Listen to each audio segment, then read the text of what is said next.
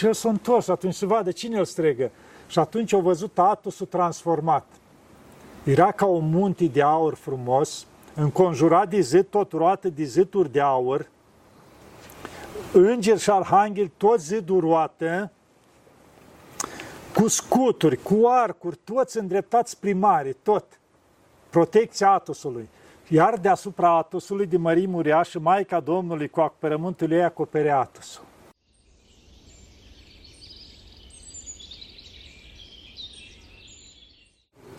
Bun găsit, oameni buni, la o nouă ediție a emisiunii dumneavoastră de Suflet Ferestre către Suflet. Ne-a ajutat bunul Dumnezeu și am ajuns aici, în Sfântul Munte Athos. Ne aflăm la Schitul Lacu, chilia, intrarea în Biserica Maicii Domnului. Am venit să ne tragem sufletul. Spunea cineva foarte bine și foarte frumos că noi suntem cineva datorită sufletului. Însă, de multe ori, considerăm că suntem cineva pentru că avem bunuri materiale, pentru că avem casă, pentru că avem mașină, pentru că avem hambarul plin, nu? Însă, într-o astfel de lume materială care ne propune atâtea și atâtea bunuri, care ne fac să ne simțim cineva, unde mai este sufletul nostru? Pentru aceasta, pentru a afla răspunsul la această întrebări și la multe altele, suntem împreună cu Părintele Stareț Pimen Vlad. Părinte, mulțumim că ne-ați reprimit aici la... Să ne ajute Maica Domnului, să ne aibă în pază totdeauna.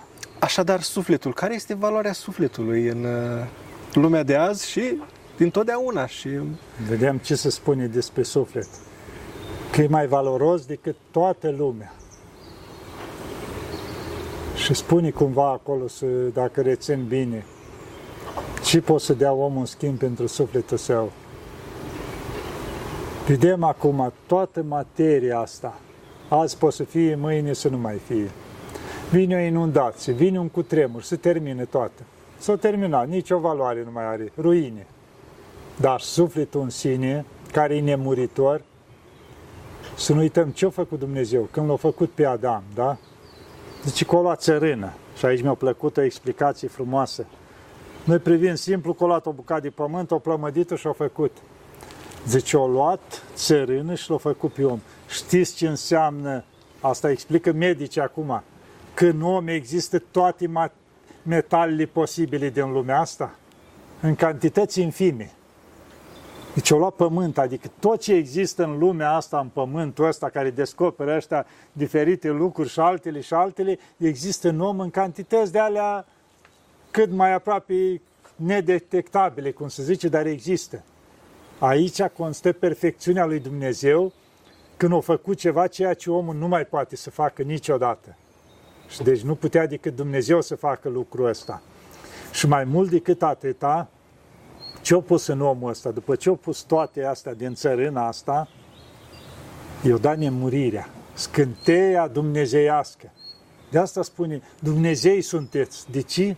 Că noi avem o mică părticică infimă din Dumnezeu. Dumnezeu a suflat, suflare de viață.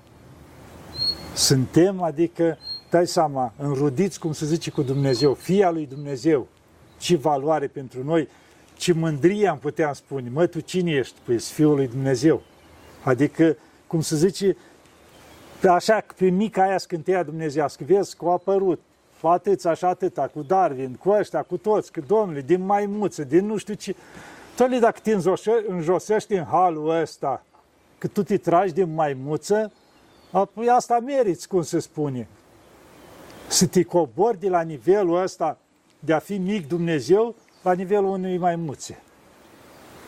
Mă uit la popoarele astea orientale, prin colo, că ba să trag din civrei, din vaci, din șerpi, din nu mai știu ce, reîncarnarea, amestecarea. Adică câtă prostie, la ce nivel, după atâtea mii de ani, când zice că oamenii s-au deșteptat, la ce nivel de cădere au ajuns.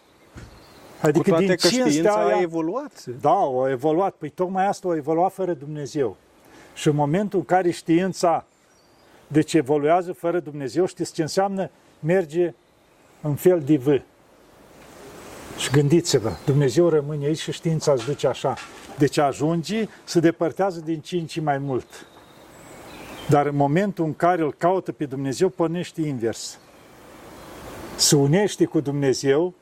Și atunci tot ce descoperă e spre binele oamenilor.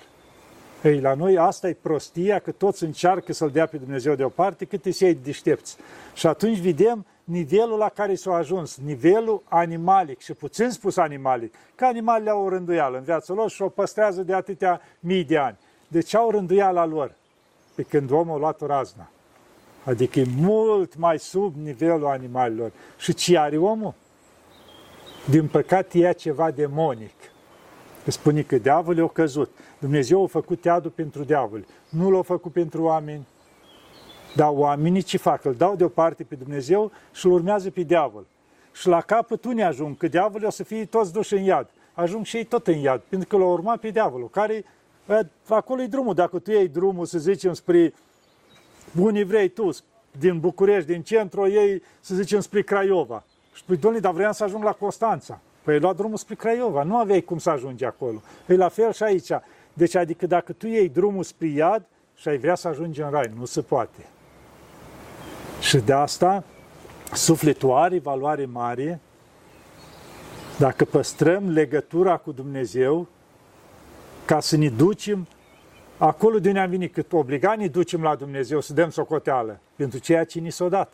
Nu spune și talentul acolo, la unul i s-a dat un talent, la unul 3, la unul 5, știu eu, dar să ceri socoteală la urmă. Băi omule, ți-am dat un suflet curat, un suflet frumos. Cum să naște copilul? Curat, frumos, totul. Ei, ce ai făcut cu el? Păi, Doamne, să vezi că eu m-am crezut că-s mai deștept și am dat deoparte și am început eu să lucrez. Și ai dat cu capul de pragul de sus până ți s-a umflat capul și vii cu capul așa, Doamne, da, eu am crezut. Păi, da, de ce n-ai cerut ajutor? De ce n-ai întrebat? De ce n-ai învățat din ce-o dat alții cu capul? Tu, ca și creștin ortodox, de ce ai ajuns să te disparți de biserică? N-ai văzut câți erezii au fost în timpul de 2000 de ani și cât s-au separat și acum blestemați și așa. De ce ai urmat calea lor? De ce? Pentru că aceia toți care au luat așa, li s-a ridicat, cum se spune, mândria la cap, că ei sunt mai deștepți. L-au dat pe Dumnezeu deoparte, l-au dat pe Hristos, capul al bisericii, deoparte și au luat altă cale, da? Și tu te-ai crezut la fel, că fără Dumnezeu faci. Fără Dumnezeu suntem, cum se zice, zero bara de ăla, adică nu avem nicio valoare. Deci nu putem face nimic. Și de asta acum e haos în lume, din cauza că oamenii l-au scos pe Dumnezeu din viața lor. Și în momentul în care scos pe Dumnezeu din viața ta, devine haos. Pentru că nu mai este harul lui Dumnezeu. Și unde nu-i harul, nu-i pace, nu-i liniște. Și dacă nu-i pacea și liniștea sufletească, tu nu poți să o dăruiești în jur. Oricât ai încercat tu, că ai fi imperiu, că ai fi putere, tu produci numai haos, pentru că e după mintea ta. Și tu nu ai har, tu nu ai pace și liniște interior, tu nu poți să aduci lucrul ăsta la ceilalți. Și atunci o iei permanent pe gândirea ta, care e însuflată de diavol. Slujându-i lui, el îți însuflă. Fă așa, ca când te uiți la capăt să vezi că ai mai făcut un haos în jurul tău, în loc să faci bine. Și atunci ne depărtăm pe Dumnezeu și când o să ne ceară Dumnezeu socoteală, când o spus, nu puteți sluji la doi domni. Pe unul veți iubi și pe altul veți urî. Sau lui Dumnezeu, sau lui Mamona. Nu există calea de mijloc. Asta să ne fie clar. Că unii spune, nu-s cu Dumnezeu, dar nici cu diavolul. Nu. Automat, în momentul în care l-ai scos pe Dumnezeu din viața ta, te preia diavolul în primire. Automat. Pentru că Dumnezeu o pleca din viața ta. Și atunci, în momentul cealaltă, diavolul face ce vrea cu tine. Îți schimbă mintea și te ajută el ca să ai parte, cum se zice, de casa lui. Unii o să fii și el chinuit, să fii și tu. Pentru că diavolul întotdeauna, zice, el urăște pe Dumnezeu că l-a alungat de acolo din era el. Cu toate că e din cauza lui și el nu se poate zmeri. Zice, mândria aia de aia, zice, mândria luciferică. Niciodată nu poți să renunți la ea. Deci dacă tu nu renunți la mândria luciferică, ajungi unde e Lucifer. Și de asta trebuie să avem mare grijă, cum am mai spus, și alte deți, că smerenia nu poți să cadă niciodată, că se vede cel mai de jos. Și atunci noi, dacă stăm jos, ne vedem păcătoșenia noastră, ne vedem cât suntem noi de slabi, atunci întotdeauna strigăm la Dumnezeu. Doamne, ajută-mă! Doamne, vezi că nu pot! Doamne, am examen mâine, luminează-mă, pune mintea mea, eu am învățat, dar poate mi sunt unii că mintea și nu știu. Am mâine de dat nu știu ce pentru servici cu tare. Ajută-mă, Doamne, am examen de dat la condus. Ajută-mă, Doamne, strigă la Dumnezeu, la Maica Domnului. Și dacă strigi din inimă, să vezi cât de mult te ajută, te luminează. Eu știu, eram aici, aveam cu ani în urmă. o familie în Tesalonic, mai aveam legătură. Așa aveau fata lor, îi făcea medicina. Și la un moment dat mă sună și spune, părinte, știi, mâine am un examen și dacă puteți face o rugăciune. Sigur, cum să nu? Am spus și la părinți, măi, o rugăciune, pomenea și eu n-aveam liturghia în fiecare zi, deci așa. Și mă suna cam, nu știu, dacă la 2 zile, cum era examen, încheia medicina și vă dați seama, atunci a fost o serie de exameni lungi, la fiecare zi, vreo 10 zile, câte o fi. Ei, și s-a încheiat. Mă întâlnesc o dată când ies la Tesalonic și îmi povestește, părinte, zice, te-am sunat la fiecare examen. Deci asta ce însemna? Nu că ne-am rugat noi, era smerenia persoanei care cerea ajutor. S-a și rugat, dar zicea, măi, să mai roage și alții pentru mine, poate rugăciunea mea nu se duce. Și cerea ajutorul. Și zice, am avut obiect care nu știam decât 3-4 pagini, dintr-o carte de 300 de pagini. Atât am apucat să citesc că n-am avut timp. Și mă duceam la examen. Mi-au căzut exact paginile cealea. Și am scris frumos și am luat examenul. Deci toate 9 examenele am luat, ultimul, deci era cel mai ușor, îl știam pe din afară. Și am spus, băi, ce să-l mai sun părintele, că ăsta așa leu. Eu fost singur la care am căzut, mi s-a blocat mintea și n-am mai știut nimic. Cealaltă care nu învățasem, zice, o mers totul, parcă îmi punea cineva în cap ce să scriu. Deci vedeți ce înseamnă smerenia? Când te smerești și ceri ajutorul lui Dumnezeu și ajutorul celor din jur, că de asta avem iar la Pateric, că era un părinte și întotdeauna cine nu înțelegea, era în pustie, cerea, Doamne, luminează-mă și pe mine, sau trimite-l, Doamne, pe unul din prorocii tăi să mă lumineze, că nu înțeleg citatul din Scriptură. Și la un moment dat ceva nu înțelegea. Și s-a rugat el și a văzut că nu primea niciun răspuns. Și atunci, măi, zice, mă duc să-l întreb pe fratele meu. Fratele lui însemna la vreo 2 km distanță, alt puznic trăia. Și mă duc să-l întreb că l-a înțelept citatul ăla. Și în momentul în care a ieșit din chilie, că el nu ieșea deloc, cu ani din chilia lui, în momentul în care a ieșit și a vrut să plece, i-a apărut îngerul păzitor. Și a zis că hai să-ți spun ce înseamnă. Deci în momentul în care s-a smerit și nu numai o așteptat numai de la Dumnezeu, s-a zis, mă duc la un om să-l întreb, că Dumnezeu poate luminează pe el, că rugăciunea mea nu a ajuns să-mi spui, și s-a smerit și-o luat el, cum zice, trăistuța și-o plecat spre cealaltă, atunci l-a trimis Dumnezeu pe înger și i-a arătat ce trebuia. Deci vrea să-l vadă că s-a smerit. Deci ce valoare are smerenia în viața noastră? Este smerenia un tratament pentru suflet? Smerenia cuprinde totul, cum am spus, și tratament, și vindecare, și ce vrem noi smerenia, pentru că smerenia, cum am spus, nu te lasă să judeci pe nimeni.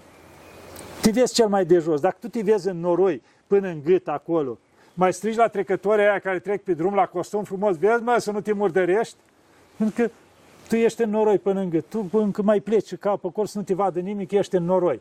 Deci nu îndrăznești nici să judici, nici să tragi atenția cuiva. Ei, erau sfinți părinți care trăiau în smerenie, erau la măsură mare. Nu ziceau nimic. Permanent își plângeau păcatele și dacă vinea gândul că au făcut ceva, își scriau pe perete virtuțile la cei mai mari sfinți.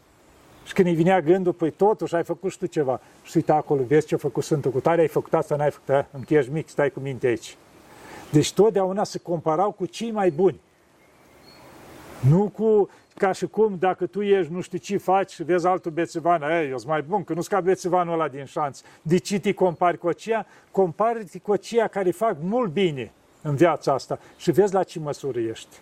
Și astfel se vede sufletul mai bine? Făceați referire la facerea omului, la știința care a luat-o pe căi, așa cum a luat-o și vede pe toate acele ale materiei, dar cum vedem sufletul? Cum ne raportăm la celălalt ca la un suflet? Ce se întâmplă? Noi trebuie să-l privim pe cealaltă ca un om bolnav. Dacă vezi că unul face răutăți, face nu știu ce, are patini, de a nu judeca, trebuie să ne gândim că e un om bolnav. Un om bolnav sufletește. Omul care a pierdut legătura cu Dumnezeu, l-a prins anumite patimi și e bolnav. La un bolnav care îl vezi de cancer sau paralizat, ce te duci și tragi 2 palme de ce ești bolnav? Nu-l întrebi de ce ești bolnav. Te uiți cu ce poți să-l ajuți, cu ce poți să-l mângâi în boala lui. Ei, la fel și aici, îl vezi pe ăla bețivan, băi, săracul, cine știe ce îi se trage, de unde îi se trage, ce probleme are în familie. Ia să mă duc să ridic de acolo. Hai, măi, frate, ridică-te o leacă, hai să vedem cu ce poți să te ajut. Deci spune că noi, cum suntem noi așa ca fii ai bisericii, suntem mădurarea lui Hristos, cum se spune, ca un singur mădular suntem toți.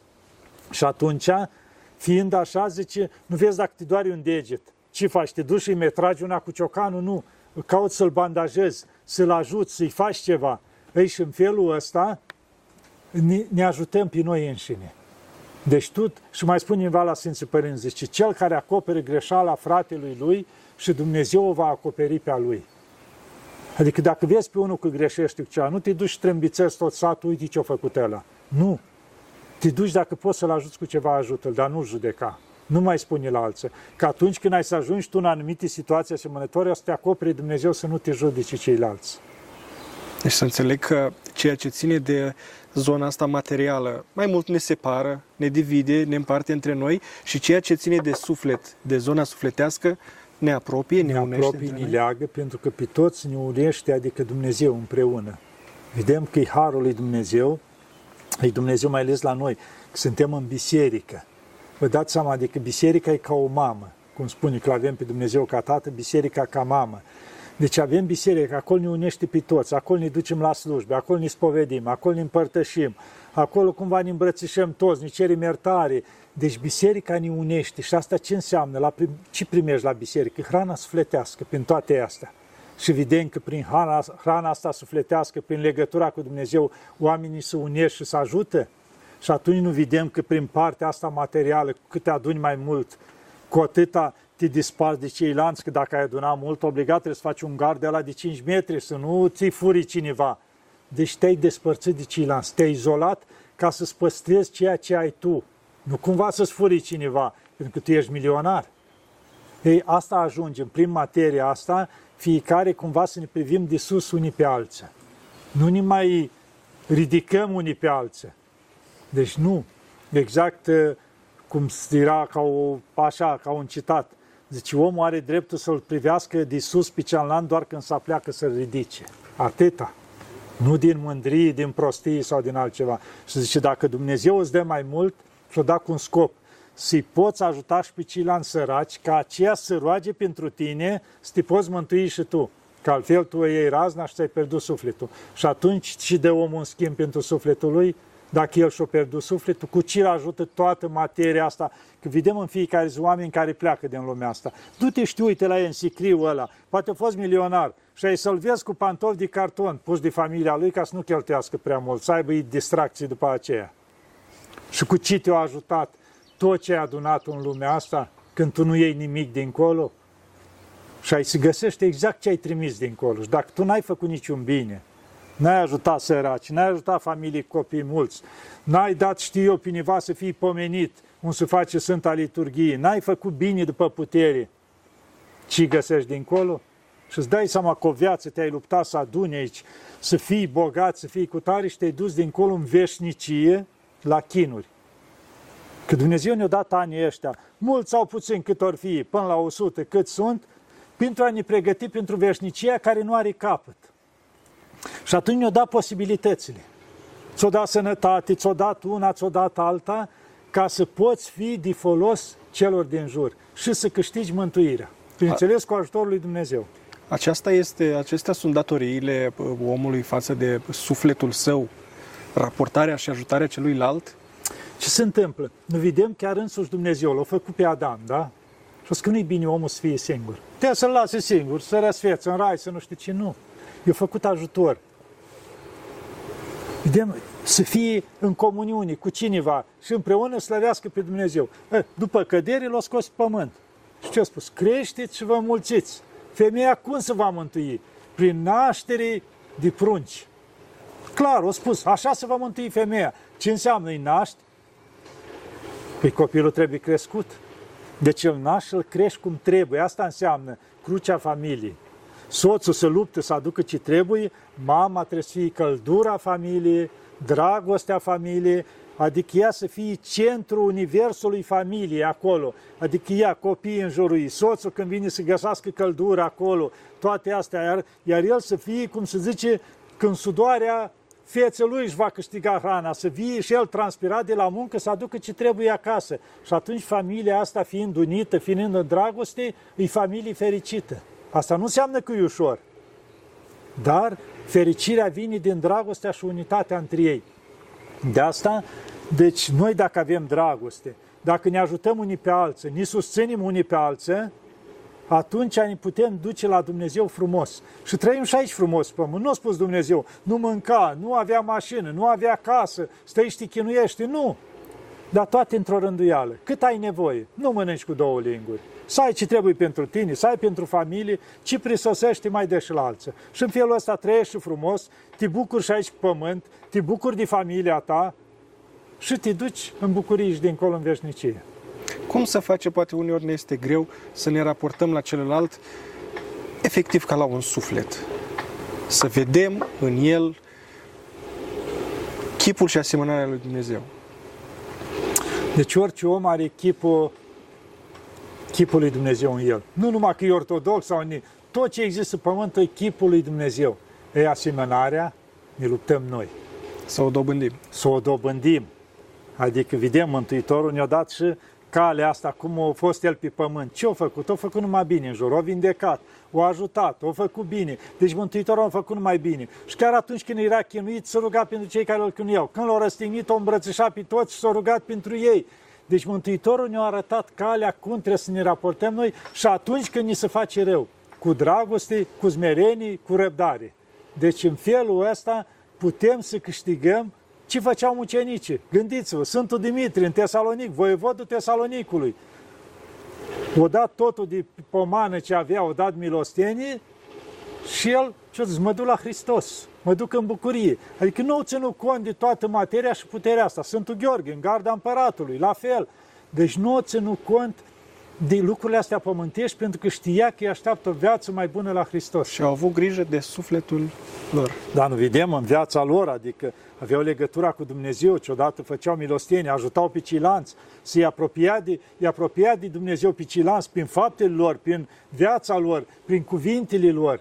Adică trebuie să fim un exemplu noi și chiar părinții pentru copiii trebuie să fie un exemplu în familie. Când felul ăsta copiii se minunează, bă, ce părinți buni am. Pentru că vede părinți, adică nu înjură, nu vorbesc urât, nu se mint, seara împreună, hai să-i mulțumim lui Dumnezeu. Dacă le-ai pe copilașul ăla de 1 an, de 2, de 3, de 4 în genunchi, hai să-i mulțumim lui Dumnezeu că uite, am avut mâncare pe masă, avem acoperiș deasupra capului. Copilul așa crește, măi, să-i mulțumesc lui Dumnezeu în fiecare seară pentru tot ce am. Dimineața, uite, să-i mulțumim lui Dumnezeu că ne-am trezit, alții nu s-au mai trezit. Slavă ție, Doamne, uite pe Măicuța Domnului, care e mama noastră, ea are grijă de toți, e mama noastră a tuturor, ea ne ține în brațe, hai să-i mulțumim și ei. Deci permanent să fim într-o mulțumire de asta și o să vedem atunci când felul ăsta devenim și mai uniți și ne sprijinim mai mult unii pe alții, pentru că dacă tu crești copiii în felul ăsta să roage, tu când ești bolnav, ai unecat și pe tine n-ai putere să te rogi, să roagă copiii tăi pentru tine, pentru că știu că într-adevăr rugăciunea ajută.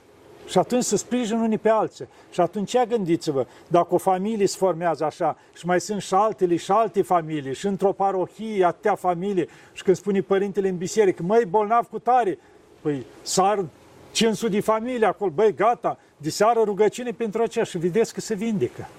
Deci unitatea asta, dragostea asta, comuniunea asta ne duce la Dumnezeu. Toate prin Dumnezeu, nimic fără Dumnezeu. Deci tot ce e în lumea asta, deci fără Dumnezeu e haos. Că în momentul în care l-am scos pe Dumnezeu din viața noastră devine haos. L-am adus pe Dumnezeu în viața noastră, vine pacea, vine bucuria, vine liniștea, vine dragostea și ne bucurăm și aici pe pământ frumos și ne ducem în veșnicie în bucurie.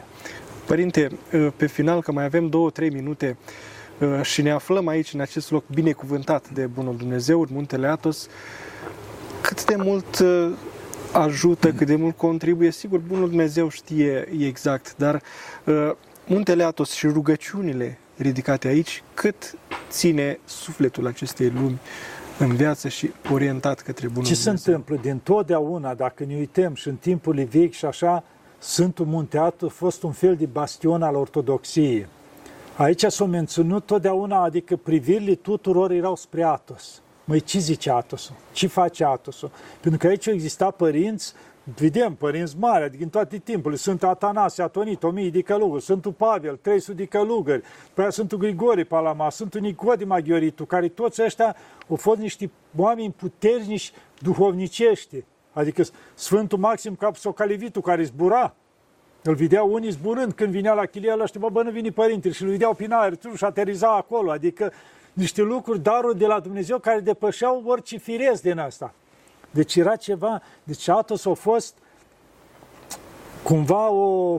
Și de ce a devenit lucrul ăsta? Pentru că însuși Maica Domnului, în urmă cu 2000 de ani, a pășit aici și l-a cerut de la Dumnezeu și a spus: Doamne, dăruiește mie muntele acesta în grija mea. Și atunci a venit răspuns la Mântuitorul: să fie ție după dorința ta, Maica mea, și să fie loc de liniștire pentru cei care vor să retragă aici.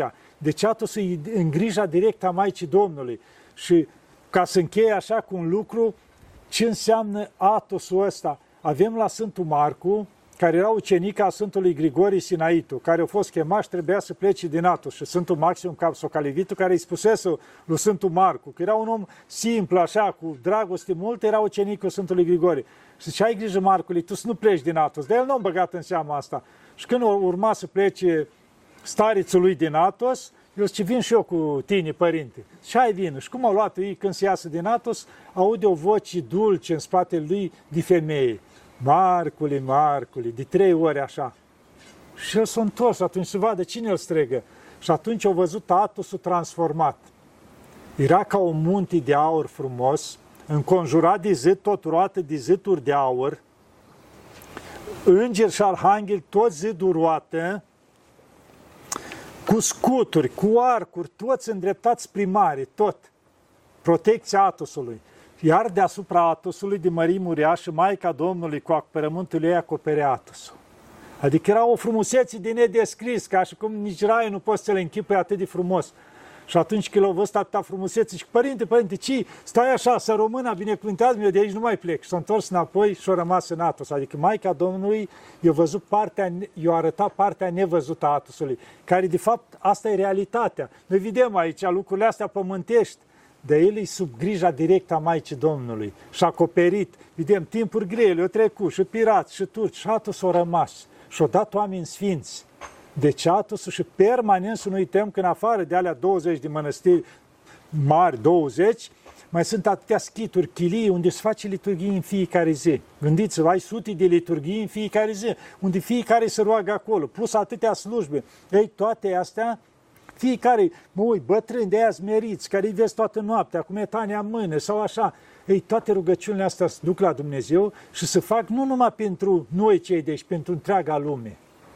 Și nu știm, poate uneori chiar la anumite momente grele în lumea asta, rugăciunile la părinți de aici care s-au rugat, o echilibrat, o mai menținut pacea, o mai anumite situații. De asta Athosul deocamdată, deci o fost și deocamdată este un bastion și un loc de rugăciune puternic. Mai departe, ce vrea Maica Domnului. Așa să ajute Maica Domnului, da. Și mă rog Dumnezeu. Vă mulțumim. Să ne ajute Maica Domnului. Doamne ajută! Oameni buni, așa cum spunea și Părintele Pimen, aveți grijă de sufletul nostru, e bunul cel mai de preț al nostru și să nu uitați că la urmă rămân acestea 3, credința, nădejdea și dragostea, iar mai mare dintre acestea este dragostea. Doamne ajută! Doamne ajută!